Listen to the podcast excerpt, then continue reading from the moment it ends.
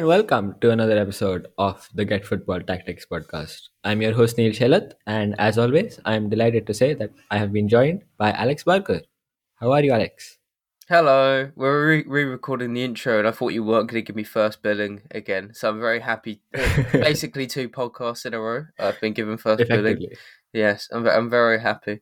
Yes, yes, no. We, we thank you for your sacrifices for you know waking up at 8 I, a.m. I honestly feel like such a almost like a uh, like the biggest white man privilege getting sympathy when I'm recording with someone from Qatar and someone from India who stay up till like four a.m. to watch uh, you know football games. This is it's always like patronizing the sympathy I'm getting. I feel like, but I'm. um, do you know what? I'll take it.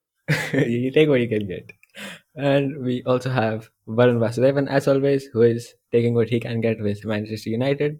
But I hope he's had a good couple weeks without them to worry about.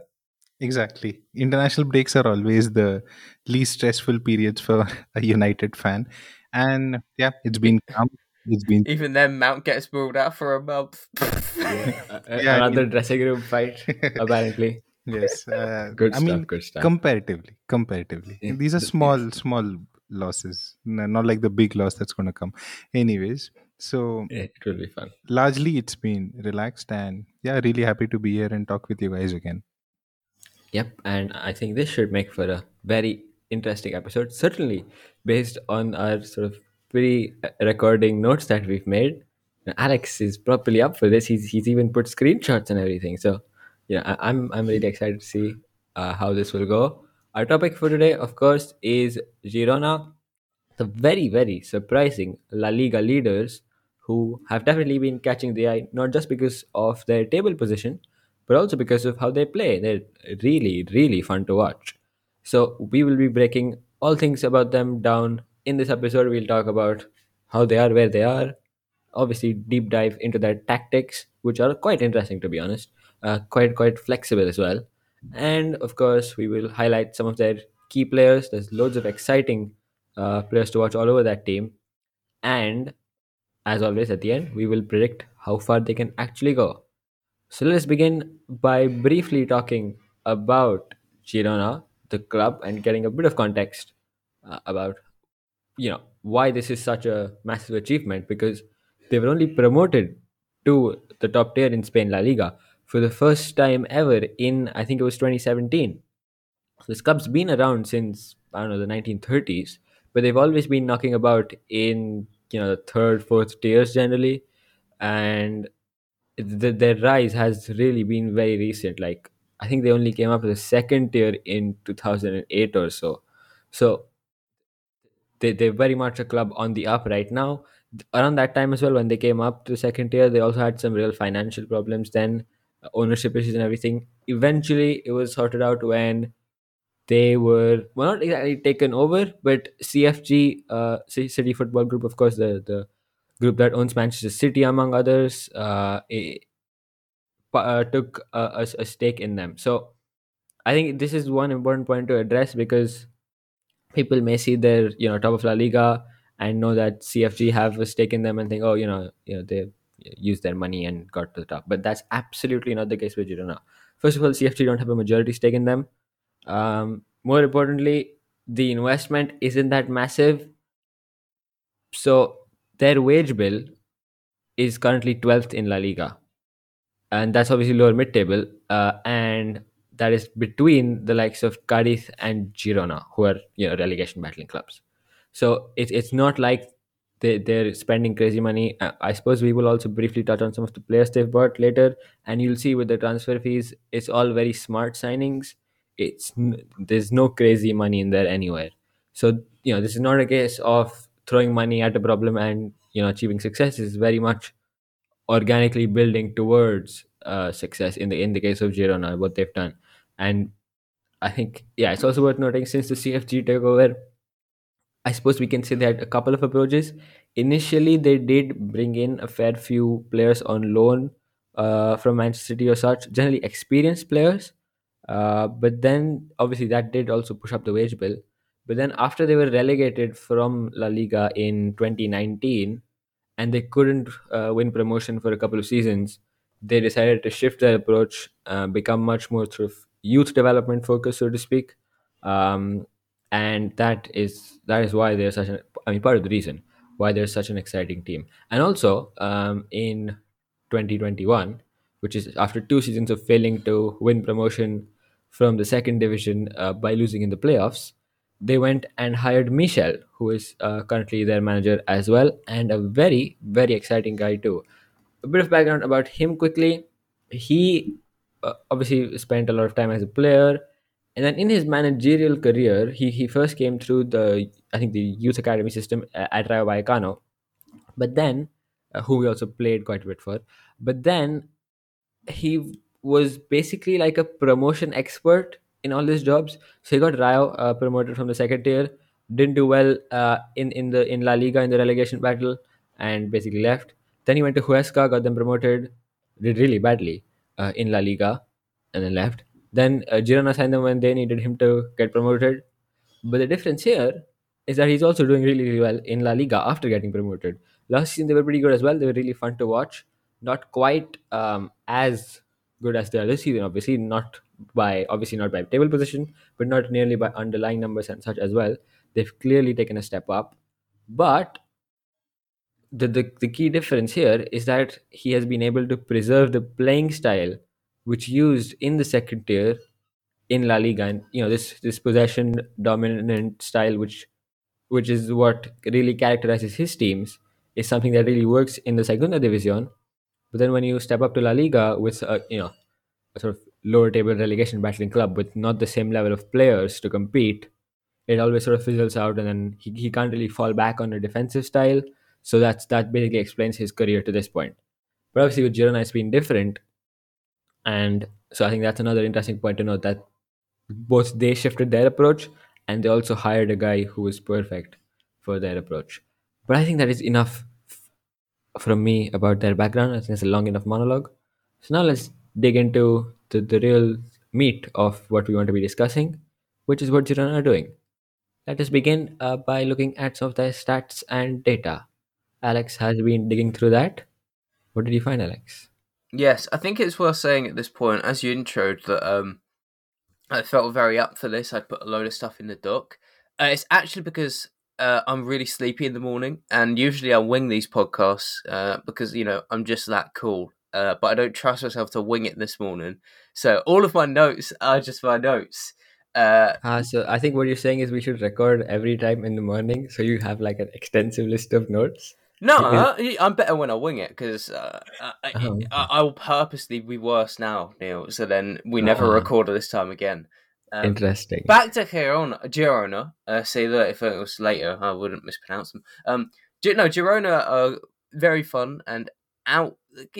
They stand out at the moment amongst other teams in the past who've like gone top early, in that they are still top of the league. Um, and like ahead of Real Madrid, and they've only lost one, which I was I think was that game to Real Madrid. Um, and their data, you'd expect them to be overperforming massively, and in some instances they are. So they are what the seventh biggest overperformers in Europe for um, non-penalty expected goals. I think for total xG, they're overperforming by six. Um, so that they're doing quite well there. But if you look in the squad, it's kind of spread amongst the team, so they're not really relying on one individual in that aspect. So that's at least encouraging. They're pretty locked on with their expected goals against. Um, but if you were to go on football and rank La Liga by that, and like they fall down quite drastically compared to simple goals against. And really, I think that's just more a case of teams like Barcelona um, underperforming uh, in front of their own goal, right? Like they're not conceding that much XGA, but over like conceding more than they should be. Uh, so really, yes, maybe they should be a bit lower, but not drastically. I think it's fair enough to say. Uh, I, there's some other interesting things I looked at because if you've heard about um, Girona, you probably would have heard like about three players: Aleix Garcia, um, Savio, and uh, Victor Tsygankov, who are all going to touch on, I think, near the end of the pod. Um, but if you know about them, uh, you won't be too surprised to hear that uh, Savio and Garcia the top two in La Liga for um, live passes, that's open play passes, I believe, leading to a goal. So again, you might expect a team like this to maybe be a little reliant on something like set pieces, but no, they're like La Liga's top team actually. I think for open play, that open play goals pretty much. Um, and something else that was interesting for a team in my head has a lot of really nice dribblers. They are one of the lowest teams actually for dribbles attempted per 90, but they're really high up for progressive carries. So again, gives you a bit of an idea about Girona and what we're going to talk about in the tactics. For the they they they would they seem able to kind of glide through space and uh, carry it over large dif- distances, uh, particularly on transition. Um, so yeah, data's got an interesting picture, uh, more positive than you might expect, and um, sets us quite up sets, sets us well up nice for talking about tactics. That was a horrible sentence, but Neel, it's over to you. Yeah, now I have to rescue that. But yes, on on the point of their um, goal scoring and overperformance, I think it's also worth saying that they have the joint best NPXG per shot in La Liga, uh, 0.14 alongside, do you want to guess? Uh, hmm. Per shot, uh, I'm gonna guess La Real. Both of you are wrong. It's Atletico Madrid. Oh yeah, okay. Perhaps oh. also deserve a, a, a, podcast of their own because they've been really yeah, interesting. they absolutely do. They're fantastic. But that's for later. But I think the point here is that you know they're creating such high quality chances. You can understand where some of that XG over performance might come from.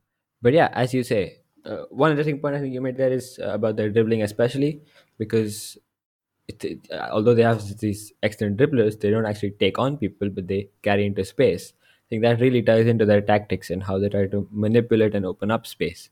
So I think Varun, let's maybe start by digging into their in possession approach and how they they do this. Yeah.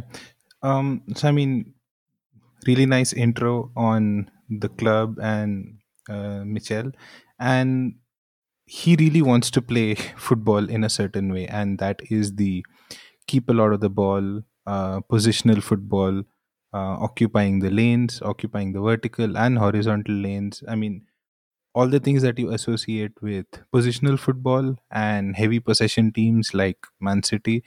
Um, Girona actually um, scream a lot of those kind of traits and tendencies when it comes to their in possession stuff. So let's get into it. Um, on paper, they often play a 4 3 3, at least this season. It's largely been a 4 3 3. Um, Gazzaniga is the keeper. Um, at right back, uh, it's almost an even split, between Yan Couto, who's also a Manchester City history product, and that's how he gets in.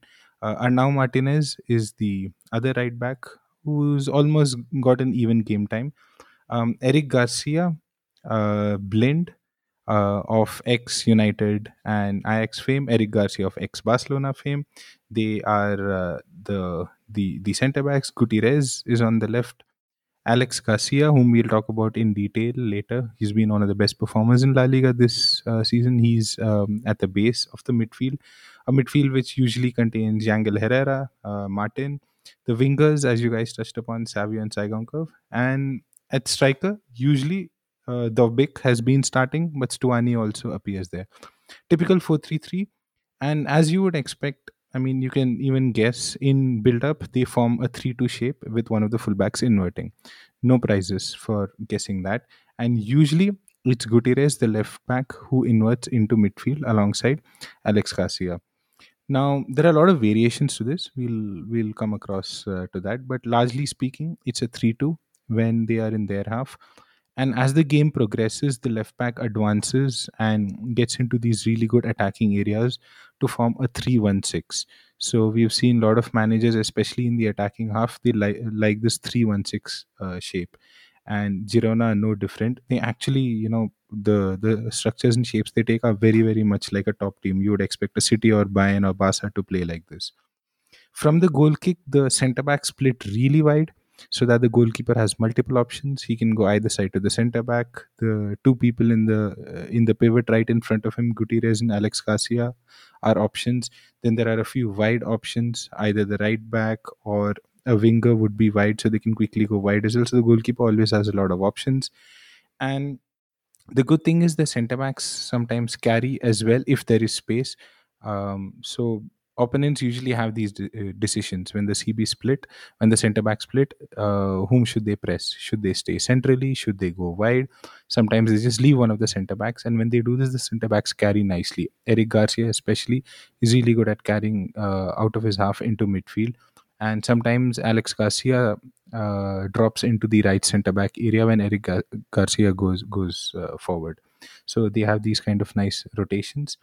Um, so I touched upon how uh, Arnau Martinez and Yan Couto play at right back, and when they play there, there's a there's a big difference between their roles. Yan Couto is usually a, a wide right uh, attacking wing back style uh, defender who joins the front five or the front six uh, and becomes one of the wide outlets. Whereas Arnau Martinez is usually almost like a right sided centre back or right sided defensive midfielder who um, progresses the ball from inverted areas. So some differences in their shapes based on players. Another difference uh, you'll often notice is Dovbyk for Stuani. When Stuani plays, they start going a bit long. He's a good target man, and the two midfielders Herrera and Martin stick a little closer to Stuani and uh, are able to uh, pick his tap downs when he he uh, holds the ball for them. So Girona have these kind of uh, plan B kind of tactics where they just get Stuani and start going long. So very very interesting dynamics. They, it's not as crazy principled as you might think. The wingers obviously are largely responsible for staying high and wide and pinning the fullbacks and awaiting the switch or the overlap or the underlap, which then brings them to life and they start cutting in or crossing and doing something that is usually the final third unlocking action. So that's usually the wingers. Um, roles. And finally, before I finish the in possession stuff, I know it's been a long monologue. Um, I do want to touch upon how they have a very staggered formation, even in attack. It's not just three lanes that they're occupying, they're occupying multiple lanes. There's the three at the back, then a one in front. Then they often have a one, two, and a three ahead of that. So it's not a very simplistic three, one, six. The uh, left back and the midfielders and the striker form a diamond at times in the attack attacking half. Usually, uh, they'll start passing quickly amongst themselves to draw the defenders out. And when the space gets created, they'll either play a winger in, or one of the uh, the striker itself will make a channeler, or one of the midfielders will make a channeler, and sometimes even the left back. So they have these really nice uh, structure even when they reach the opponent half. It's not as dynamic as okay we'll just figure it out and do a switch and dribble. Um, they also have a nice passing sequence where they form a diamond in the attacking half. So that that i i felt was very different from what a lot of other teams do. We have seen um, city and arsenal at times form that diamond in the attacking half where uh, Kevin De Bruyne or Kai Havertz, when they play, they they're just right next to the striker, and the two eights uh, go right up to form that diamond in attack. So we have seen that a few times, but it's not been very very um, apparent. And Girona actually do it a, a lot more often. So yeah, I mean, lot of fun, very attacking. They reach that three one six shape a lot more aggressively than even some top teams do. Um, I know for a fact, like United wants to reach that 316 shape, but don't have this kind of control progression to be able to maintain that. So I think what Girona are doing in possession is um, absolutely fabulous. Indeed, and I think it's it's just briefly worth expanding on the point you made about their fullbacks because, as you said, they have various options and that really impacts or, or certainly gives them the opportunity to adapt their their build up structures and you do see these minor tweaks uh, i- i- between matches you know building in like a 3-1 or maybe a 3-2 depending on what their opponents are and you know how they're pressing so as you say you've got martinez and Couto on uh, Couto on the right martinez much more sort of ab- able to invert much more a better ball player in midfield areas generally. He was great last season as well. So between him and and Couto, they've two very different options to do very different things. And even on the left, you know, between Gutierrez and sometimes Blind coming out there, they also can have a fair few options. I mean, you know, with Savio up there, you generally don't have an overlapper, but if you do need one, Gutierrez can give you that, and also he can invert into midfield, and then Blind can. I mean, he can do basically whatever you want deeper. He can either stay on the left to form a back three, or of course move into midfield So, they- so they've got so many options, uh, especially with their fullbacks, in terms of the, the shapes they want to use to build up. And then they're really good at obviously, you know, all their players are amazing at passing around, knocking it around, retaining the ball. And then I think my favorite part, and I know we have a bit on Alex Garcia later, but I think it's worth mentioning in the tactics as well. He is the key with his ability to switch passes uh, in, in midfield. So, so they can be building out on one side, like they can build on the left, and then Garcia will hit a switch to Tsygankov on the right, and boom, they're gone.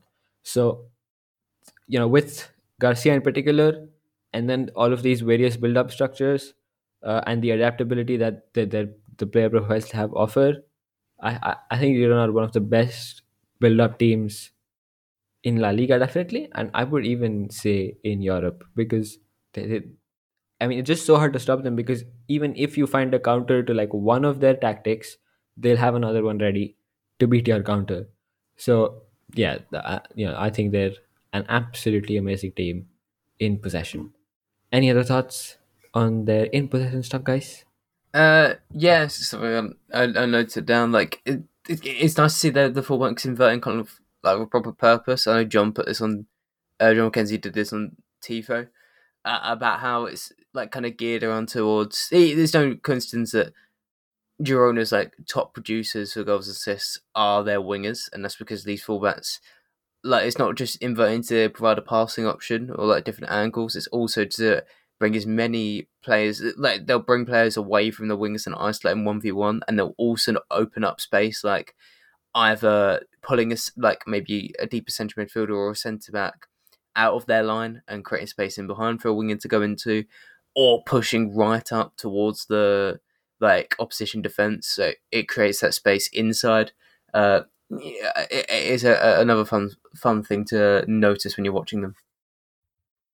Yeah, I think it's safe to say, no matter what, yeah, what the game is, the op- opponent is, Girona are always going to be super entertaining in possession. So I don't think you'll ever regret tuning into one of their matches. But also, I mean, you do you have you do have to defend as well as much as they like to keep possession, and they do keep a fair bit of it as well. Uh, they they do have to you know come up with an idea of what to do when they don't have the ball, and I think they've been pretty good at that as well. What have you seen in that respect, Varun? Yeah, I am the out of possession stuff. So let's start with the high press, and I'll try to pick out what they do differently from other teams. I mean, I think we have already established they do a lot of the usual top team 433 who build up in a 3 to 5 and then 316 you know they they are very much like that. But i think one of the differences comes out um, in the out of possession stuff they press with all six players. So they press in a 433 and the front three and the back three the front three and the midfield three sorry they press very intensely. Only the back four are a little um, you know uh, kg so this is a little different from how a lot of teams uh, press. A lot of teams press in a 442 um, or they commit four or five players committing all six players. Not too many teams do it. Uh, or they do it in phases where they'll first commit and then a fullback will back it up later. But here girona are going all out with six. And there's a noticeable pattern to the six where they hunt in three pairs of two. And what i mean by this is there's always a pairing partner when someone makes the initial press and the partner makes the backup press. So if the striker goes towards the left center back then immediately the left winger is already going on the left back uh, uh, on the right back of the opponent to close that lane. So like this two people press and then the others wait uh, to see if the opponent switches or the opponent goes long so they they make pairs uh, like this. And based on the opponent's first pass the pairs are formed. Sometimes quite often if uh, if the opponent goes one way then the striker and the winger uh, for girona become one pair. And then the opposite striker and midfielder become another pair. And then the remaining two midfielders become another pair. And they hunt like this in pairs.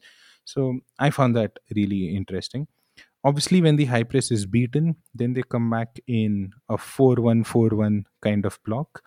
The defensive midfielder alex garcia is right in front of the center backs and he has a bit of a flexible role in the deeper block. He can sometimes drop as deep as um, a center back slot and form a back five and sometimes he pushes ahead with with the eights to make it like a 4-5-1 so he has a bit of a flexible role but other than that it's two banks of four and just one striker up ahead to maintain the transition threat.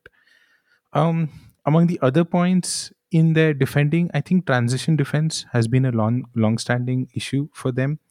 Um, even if you see the xga i think last year they were probably mid table uh, they were like um, the, currently they are mid-table roughly, and last year they were like the seventh worst. So in general, defending has been a bit of an issue. Uh, defending transitions is one issue. When players run at them, they sometimes are not able to recover, not able to stop them. Uh, then there are a lot, of, a lot of softer aspects of defending where they don't win their aerial duels. Uh, set piece defending at times has been off where they've been beaten uh, in set pieces.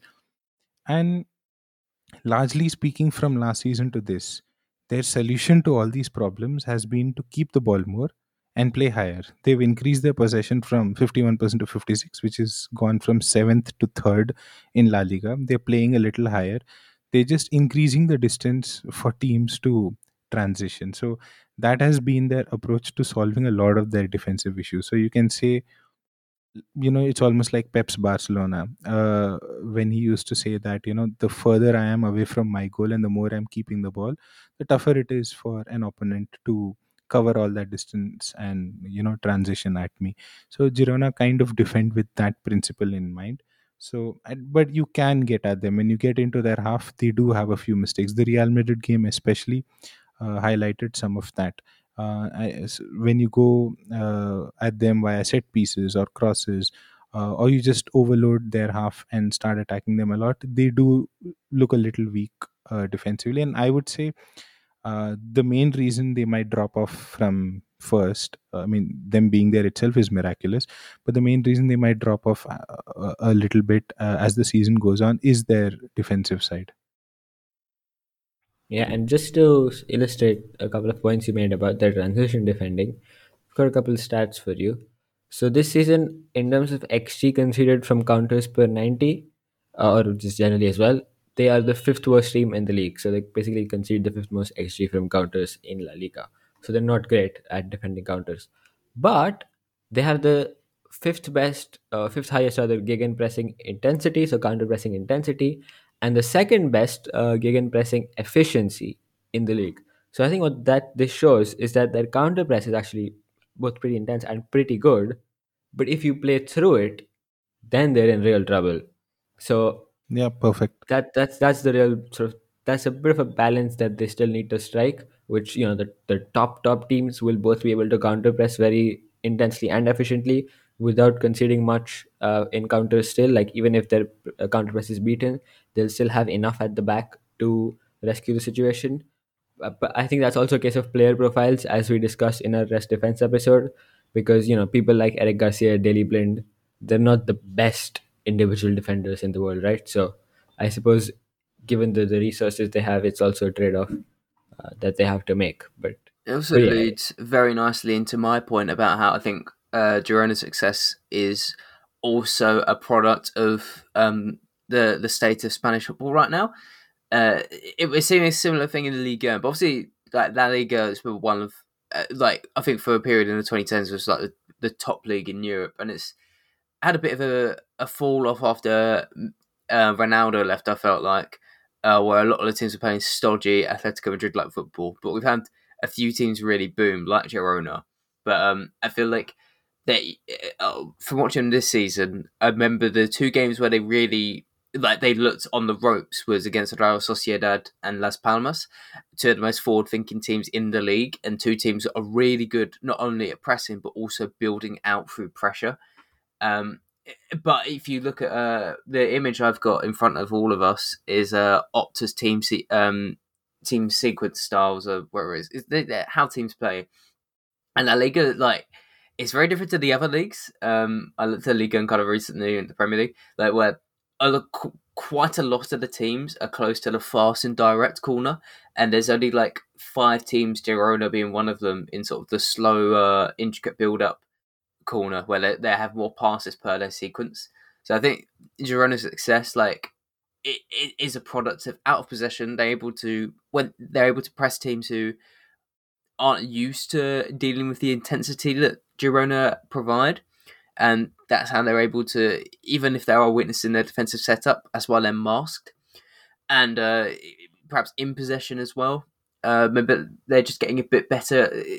They've got an advantage over some of the lower teams of Spanish football who defend quite zonally. Girona know how to ma- manipulate that, and they're not coming up against a, like super many intelligent out of possession approaches. Uh, and the I think we spoke about Liga as well. It's, it's just a yeah, it's, a, it's another sort of thing going on in European football where the teams that are adopting sort of next gen out of possession and in possession principles are having big advantages over the rest of their league who are yet to adopt those principles. Yeah, and I think to add to that, a great point. Um, I think it's two things, right? So one is the the the cluster of teams you mentioned in the sort of the fast and direct segment. You know, most of them are relegation battlers, and the thing with La Liga is right now, you you'll remember last season there was like an absolute all timer of a relegation battle with like basically teams from 12th were all genuinely in the relegation battle like you know two results and you're gone uh, until basically the last couple of weeks of the season so really in the league right now obviously three were relegated but you know at the time there were really about seven or eight teams and sevilla who are you know going up and down but about seven or eight teams who are you know genuinely relegation contenders. It, it, it, was not like one of them had a real big off season or something. They were all genuine relegation contenders. That's their actual level. And obviously three were relegated. But then also you had you know three promoted teams. None of them sensational. Las palmas pretty good. But the other two definitely you know firmly relegation contenders but it's not like the the english premier league where you have those three promoted teams who are clearly a level below the league and it's it's I mean right from the start of the season it seemed pretty clear that you know those were the three go- who were going to go down. But here there's like, I mean like if, if if you take eight teams right, half the teams you're playing are relegation battlers, and as you say they all basically play a very similar style, um, which is something that Girona in particular are great at playing against both in and out of possession. So it's it's it's really to their benefit that not only do they get to play a lot of these teams, but also there aren't a lot of teams who will play against them in a way they don't like. And to add to that, the fact that this is the genuine level of all these teams means that this is something that could translate longer term.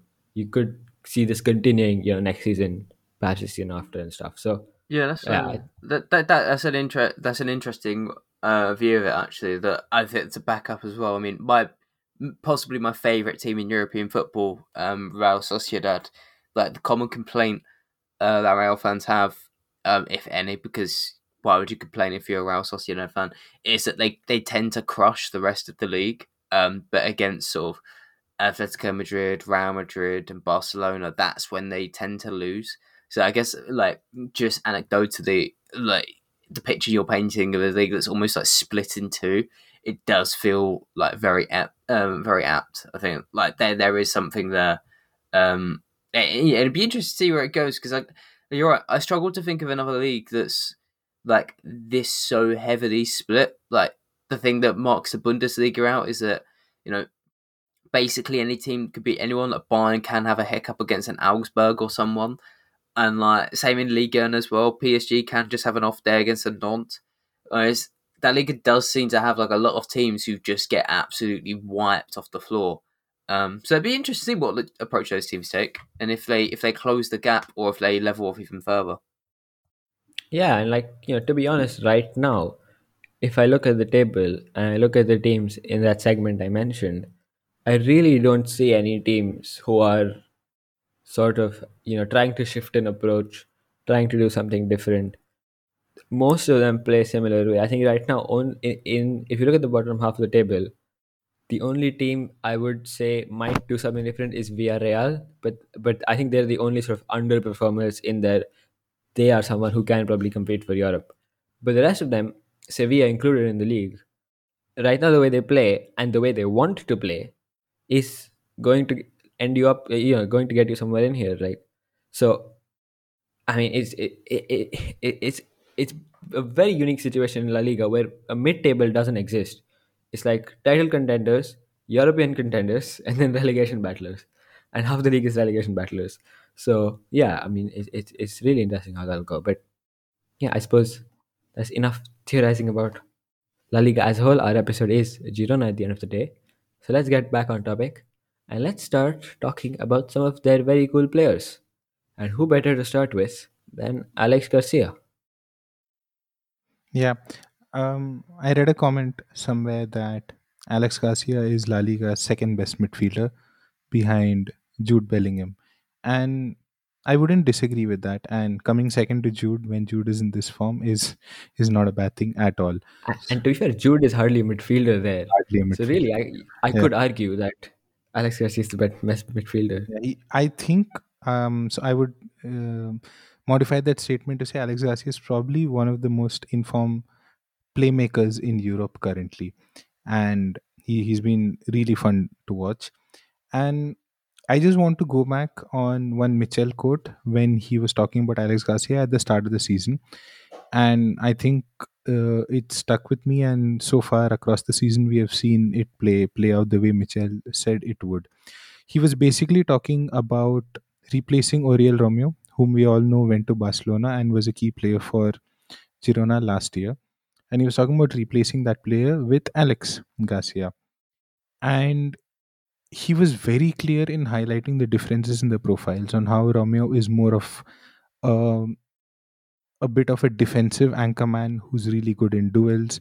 He is very good at uh, winning tackles early, pressing, and even in possession, he's neat. He is a more retention, circulation kind of possession expert. You know, there are different types of playmakers, and he's the more um, anchorman kind who just keeps things taking a lot of nice uh, short passes and just enables others in possession. And Alex Garcia is a little different in the sense that defensively he's not that strong. He's not a really hard tackler, amazing shielder, amazing transition defender. But in possession, he has a lot more range. He has a lot more creativity. He has a much bigger passing range.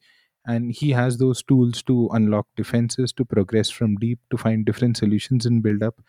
And Michel said that Alex Garcia coming in, along with Eric Garcia and Daley Blind coming in, will make his uh, team play differently. It will reduce their need to actually defend. It will reduce their need to tackle, reduce their need to uh, win their duels, and it will help them keep the ball more, play higher, and find more solutions to problems with the ball than without the ball. And those three signings have kind of transformed all that. You know, we spoke about Girona being good in possession. They've transformed it. Alex Garcia, I think, has the biggest role to play.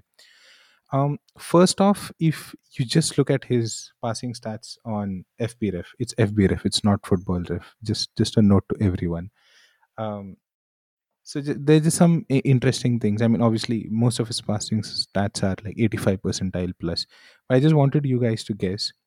Uh, what do you think is his percentile for long passes attempted and long passes completed? Okay, completed is 99.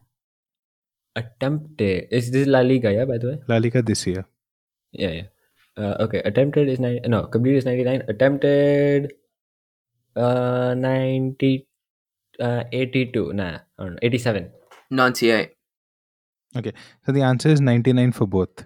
He Oh damn. attempts Yeah, I, I, would- I wouldn't know. I was closer. yeah, enough. you were very close. And in general, I'm just picking out some of his stats in terms of passing. His total passing distance, 98 percentile. Passes into the final third, 98 percentile. The long ones we just uh, discussed were 99, 99. Switches, 99 percentile. So you're already able to paint a certain picture. This guy is a superb long passer and he plays a lot of long passes. He plays a lot of switches and he constantly gets his team into the final third using these passes. So that is one thing. He's almost like a quarterback. Uh, uh, remember when Steven Gerrard went deeper in those last one or two years and he was just you know flinging these amazing switches, or even Paul Scholes uh, towards the Yes, Varun, I remember these people. yeah Thanks for ending me. yeah but i'm specifically talking about their roles towards the end of their career where they would just drop pick it up from the center back and then just switch to a winger and get the game going right Which team did Steven Gerrard play for? Okay. I think it was Everton, wasn't it? yeah okay guys i mean uh, again i was talking about the roles not the players uh, but yeah Did Gerrard play midfield? yeah No, okay he was, he was like a centre back. Oh, was that when? So when Varane meant he dropped DP, he was at centre back. Yeah, the tactics at the time were different. Yeah, you had centre backs dropping deep Oh, uh, and then kicking it long. It Well, was, they sort of like drop edge. towards the goal line and just kind of sit yeah, there. Yeah, exactly. Right, exactly. I've got you. It's like to cover any like players hanging back. I've got you. Okay Yeah, exactly. Because Sorry, the Varun, please continue. That's- Sorry, please continue. That's enough, guys. Um, so, I mean, the main reason I pointed that out is um, you shouldn't think of him as a Busquets type, you know, a very short pass, heavy, controlling uh, kind of play. He can do that, obviously, but especially for Girona, his real value comes in those wide balls, those switches after a little, little bit of possession on the right side. What they often do is on the right side, they build up on the right. Uh, 40% of their attacks go uh, uh, on the on the right side. But uh, more than 40% of their final third chances are created from the left side. So i know we'll touch on savio next but there's already a clear picture of how they build up on the right and then switch to the left. And alex garcia is 99% the guy who's making that switch and you can see that in the stats too the two people who have played wide the most this season are Savio on the left and Yan Couto on the right. The fullback on the right when Couto plays becomes the wide outlet on the right, and Savio as the left winger becomes the wide outlet on, on the left. And Alex Garcia has found Couto 30 times and Savio 27 times. He has the most switches to a winger in Europe this season. Um, and finally, to round, round out another one of his uh, deadly weapons, he is also a very good set piece threat. In fact, in terms of generating shots from corners, basically a player taking a corner and that leading to a shot on goal, he's only second to Isco in La Liga. Isco has also been having a good season. That may is maybe a podcast for another day. But yeah, he also has a Alex Garcia also has a great set piece threat. So yeah, he's the midfielder making things happen, and uh, it's been a joy to watch him. Yeah, on Alex Garcia, because I really, really love this player. One really, really interesting thing, uh, which I think is worth mentioning about him, is that he wasn't uh, always a defensive midfielder. In fact, he's he's been converted like this season. Before that, he was a more advanced midfielder uh, for Girona the last couple years, and his career is so interesting because he came through at Villarreal. See, this is what I meant with the Gerrard Scholes comparisons. Come on, guys. yeah, his yeah that he came through at Villarreal. That's the comparison. No, the part before it that you advanced playmakers going deeper and becoming a quarterback type. That part. Uh, right, right. But no, I think it's, the the other interesting bit about him is so he came to Villarreal, went to Manchester City, didn't exactly work there, loaned to Girona, uh, decent. But then he he had an uh, uh, expedition in well briefly in Belgium and then in Romania, and unfortunately at this time I was not fully invested in Romanian football. But from what I can gather, he was horrific uh, at Dinamo Bu- like he played eight games and then they I think that they terminated his contract or something. He was horrific, and he suddenly transformed into this incredible you know quarterback defensive midfielder, which is yeah it's I think this is one of the most crazy sort of transformations I've seen in a player, and I am led to believe I might be wrong, but I think I saw uh, Billy Carpenter, who is by the way an amazing writer. He is working or planning to work on a piece on Garcia and specifically this crazy transformation and how it came about. So, you know, I would 100% recommend to keep your eyes peeled for that, and I definitely will be doing that. But yeah, I suppose let us now move on to our next player, who is not half bad either. Is he, Alex? Uh, he is not. He is Savio, and you're going to have to rein me in before I go on another philosophical tirade because Savio sets it up perfectly. Uh, he's a 19 year old uh, left winger for Girona. Uh, at one point, he was like, at one point in the league, it wasn't only a couple of weeks ago, He was first for dribbles, first for this is total, first for dribbles, first for expected assists, and first for goal creating actions. I think he's also top uh, for goal creating actions still actually right now. Um, yeah, he's a big dribbly boy basically, really really agile. But what makes him super fun, and this is where I need to be reined in, is the fact he's a left-footed left winger, which is very Ooh, yeah. And I love this profile. I think it's actually going to become more common across top five league football because it sets you up so well for transitions. Like so, uh, Varun mentioned about Garcia hitting these switches. It's so much easier to control the ball on the left wing if you're left-footed because you can bring it down more easily and like to the t- towards the goal and to the touchline. Whereas if you're right-footed, you might bring it inside. Where if you have a looser touch, the ball can roll into midfield. Like there's there's just a lot of different elements to this. For example, if you're when while is pretty decent on his right foot and space opens up inside, he'll ex- he'll try and exploit it. He'll drive in. He's a lot more like he's two way basically. Like he's really good at going on the outside and drilling crosses in.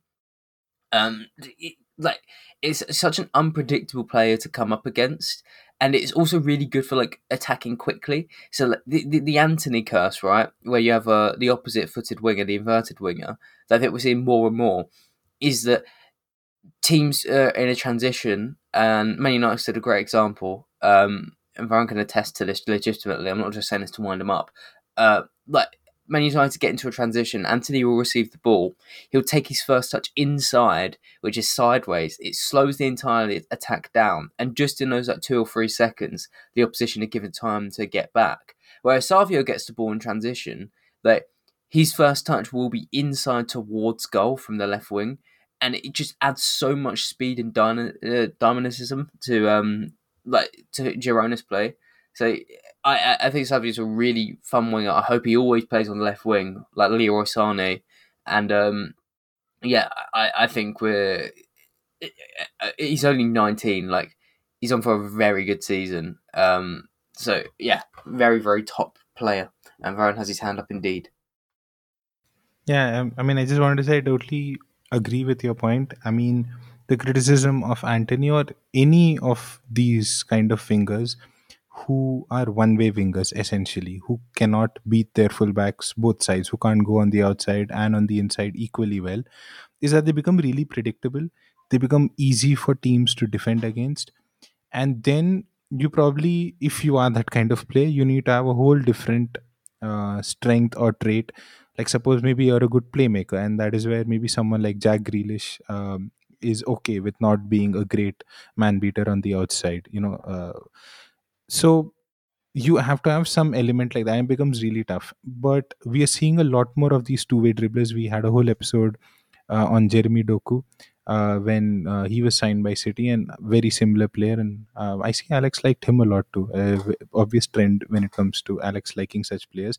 But yeah i mean again a player who can be used on the right or left and who can go inside or outside almost equally well. Leroy sane again is having a renaissance and he's also that kind of player. And i think we're going to see a lot of such uh, players because it just ticks a lot of modern football uh, boxes.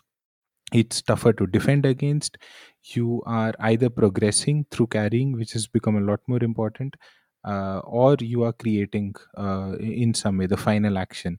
And these cutbacks high value cutbacks especially or crosses once people are into space these are becoming the high value chance creation actions now for teams that are in possession. Uh, even uh, uh, out of possession okay but then they have those central transition threats. But for teams in possession especially against low blocks these are becoming the game breakers. So Yeah, I, I, I don't know if you if I misinterpret your point here or if you compared Savio to Doku, but I feel that's not quite an accurate comparison right now because what I've seen of Savio, he is actually very one way. Like he almost exclusively uses his left foot um, while carrying, and that obviously naturally means he almost always goes outside. What he does have is great skill and also decent burst of pace, so he can you know burst past the fullback. And I think him being a left-footed left winger, as Alex mentioned, is you know great for all the various reasons which Alex outlined brilliantly, but also simply because it's something that most fullbacks don't really come up against. So it's it's it's a bit of a tough one for them in that respect too. I think that's actually one point where he can probably improve uh, and I know he's been linked to Manchester City. So I suppose if he does go there, then he will have to improve on you know being more two way, not necessarily two footed, but certainly two way in terms of going inside as well. But I think Alex has something to add. Yeah, I think I'd slightly disagree on that. I think while he does go on the outside more often, um, I think he, he he does tend to go on the inside at times, and it's like I'd argue. So again, let's use the inverted winger example. If you're cutting inside, like it tends to be like a lot more sideways, a lot more ninety degree angle. Whereas Savio, like when he when he does go on the inside, he said he's got that burst of acceleration to go past his fullback. I think there's like a couple of seconds where he does look a little awkward because he tends to use the outside of his left foot, but he still angles more towards goal. So I think in that sense he is he just needs a bit more space in front of him to go inside. Um, but yeah, while, while he does go on the outside more often, I say I'd say two A isn't like the worst description of him because like I don't know. Again, with an Antony example, right? If he was to go on the if he was to go on the outside, like the ball, he, he's just gonna get stuck on the in the corner because the way he's going to be rolling the touch of his left foot is always going to be away from goal and out towards for a throw in, right? Whereas Savio, if he comes inside of his left foot, like if he, if he gets angled away, he'll just get angled more and more inside, which is kind of the point I'll be making there. So like again, like it does tend to go on the outside more, but um, I don't think he's particularly, and while he can improve it, I don't think he's limited in that aspect. Yeah, I mean, like I would say he's very different from someone like a Dan James. So that is the kind of player I would say who's exclusively, you know, strong at just going on the outside and crossing, and doesn't have the um, the entering inside uh, ability at all. And Antony is the opposite extreme. If you put Dan James and Antony in two extremes, and I think Savio is not on either extreme. He's fairly in between. I, okay, I won't say he's like 50-50 when it comes to two way. He's not like that dazzling but then he has that ability and especially if you've seen older clips of him in in brazil um, there are a lot of instances where he cuts inside from the from the left wing and dribbles in central spaces. I think in girona's tactics he exclusively is asked to stay wide and dribble wide as well or cut in from the outside only to give that width in attack but in many other systems uh, in, in in his youth and all he's played on the right wing gone both ways he's played on the left wing gone both ways so i do think he has a lot more two-way ability to him than uh, than we have even seen in in recent months Hmm, yeah, that's uh, that's a very good point about the tactics. So yeah, perhaps yeah, that's something to note. But yeah, I, I still you know do feel that uh, you know I've seen this in many wingers actually, especially left-footed wingers, and I think another one uh, he's also changed now. But Noni Madueke at PSV, I noticed like he exclusively would use his left foot to carry. Like he would not touch the ball with his Oh, right I foot think to carry. Madueke is a lot more of the of the type. Uh, I mean, not as bad as Antony, which very Oh few yeah, yeah, people are, yeah. I mean, yeah, but he's a lot more closer to the yeah, one Antony way. type in the inverted winger who keeps coming inside and who enjoys coming inside a lot more. Yeah, yeah, yeah, yeah. I mean, I'm but I'm not talking in terms of like direction, but like in terms of usage of which foot to, to sort of carry. Ah, okay, Um, one I footed. think, yeah, one-footed carrying basically, oh, like ex- specifically carrying, and I think that's where Savio. I I think he, you know, I think that's uses fair. it- He does. He's very reliant on his left foot. Like yeah, like uh, he doesn't use his right. Yeah, he uses there. his, his right Wait, foot to uh, stand. like, while I think he can go on the inside, like uh, yeah, he he, he will use his left foot to go on the inside, yeah, not just the outside of exactly. it. Yeah. Agree. That That- agree. yeah, Also. I just know. I just realized But fear of making this a Savio podcast, shall we move on? Uh, last thing, I just realized he's Okay, 19. I mean, Oh, yeah. he has the whole. The he could. Yeah, he has a lot of time. He has a lot of time. The world at his feet. He could be a great player. if he uses the right feet, he, he might get around the world a bit better. But anyway, um, let's move on. This is not a Savio podcast. Artem Dovbyk, next player. This is a player who I really, really liked um, last season or last couple seasons when he was in Ukraine at SC Dnipro 1. Um, and honestly, I don't think he's changed much from last season. Last season, he was clearly, a, I mean, too good for the Ukraine Premier League. And he's basically doing what he did there for Girona and it's working brilliantly. So uh, Dovbyk is he's pretty he's pretty well built actually. He's he's got a you know he looks pretty strong, but he's not exactly a, a target striker. I mean, you can use him as that, but you, you don't get the best out of him. One of his best traits, in my opinion, is his movement off the ball um, while leading the line. And he's he's not someone who'll just exclusively go like straight in behind. He, he does a really great job of peeling into either channel, um, pulling the opposition centre backs in, in, in different ways, either to get the ball himself or to open up space for his teammates. And as we've discussed, opening up space, especially for the wingers, is a key aspect of what Girona do. So, so he's a really well-rounded striker. He's he's very good technically as well. He, you know, if you give him the ball to his feet, he can sort of lay it off to people, or he can carry it himself. He can also create chances well in the final third. So I think if you look at his uh, stats, you'll see that he ranks really, really highly both for NPXG and uh, XA expected assists and also really highly for touches in the penalty area. So he's he's you know he gets into dangerous positions and he does dangerous stuff. It's basically all you want from a striker, really. So yeah, he's a really fun player to watch, in my opinion. A, a great, as I say, uh, very good goal scorer as well. Of course, I think he's he's scoring just under a, a goal per ninety. Yeah, zero point eight seven goals per ninety is his average, and his xG is zero point eight two. So it, it's not like he's overperforming. He genuinely gets into those great possessions through his movement and gets all those chances. So yeah, he has been a very very good signing. I think this is also something worth mentioning uh, about Girona this season, and I think uh, the video you mentioned, Alex, that John McKenzie did for Tifo, uh, highlighted this a bit more.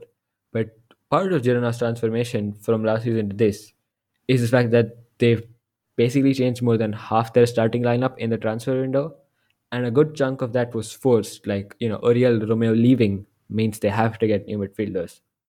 So Dovbyk, um, uh, Savio, Eric Garcia, Daley Blind, uh, even even the goalkeeper Gazzaniga, uh, starting midfielders Yangel Herrera, Ivan Martin, all of them came in in this window, and of course Tsygankov, who we'll speak about next, uh, only came in you know January 2023, I think. So yeah, uh, basically the winter before.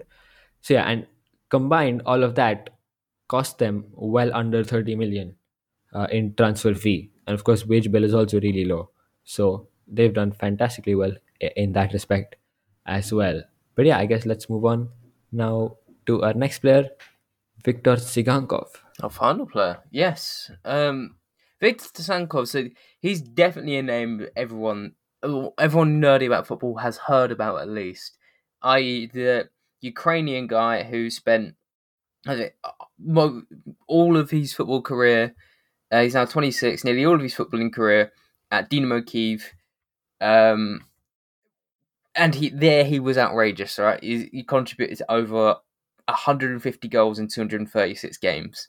Like an astonishing record. However, I remember being on a Ukrainian football podcast, Zoya Lohonsk, uh, to talk about Mykhailo Mudryk, and we got onto the topic of Tsygankov because uh, I wanted to ask about him and say, like, what do you guys think? Because I don't, I only get to watch him sparingly through um, uh, the highlights, and they said, and this was last year, um, so before January, before he moved to Girona, they said, to be honest, we think he's like his time's kind of kind of come and gone.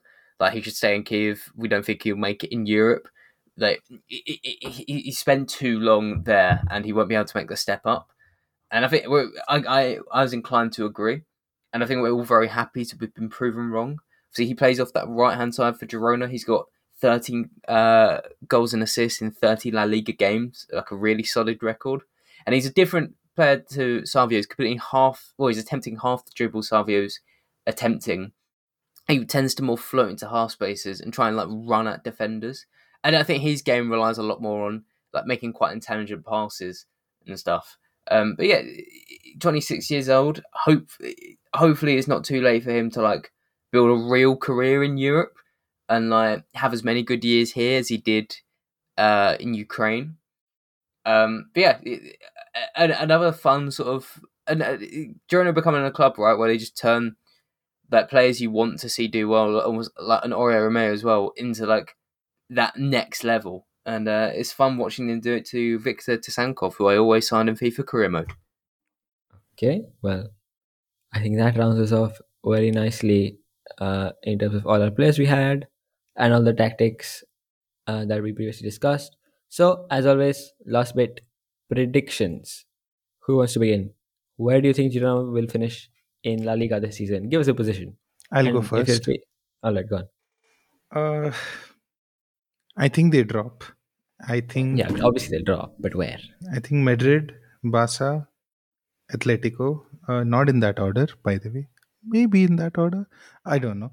But they three definitely overtake Girona, and I think it'll come down to a fight for fourth between Girona, Athletic, and Sociedad.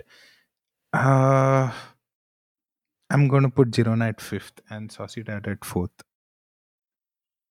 Okay, Alex, happy with that? Uh, I'm go. I'm gonna go for a real fun prediction. Um, Okay, I'm gonna predict a Barcelona meltdown. all Uh, right. Uh, I'm gonna go with, in no particular order, Girona, Real Madrid, Atletico Madrid, and Real Sociedad getting top four. Barcelona finishing fifth. I can get behind that.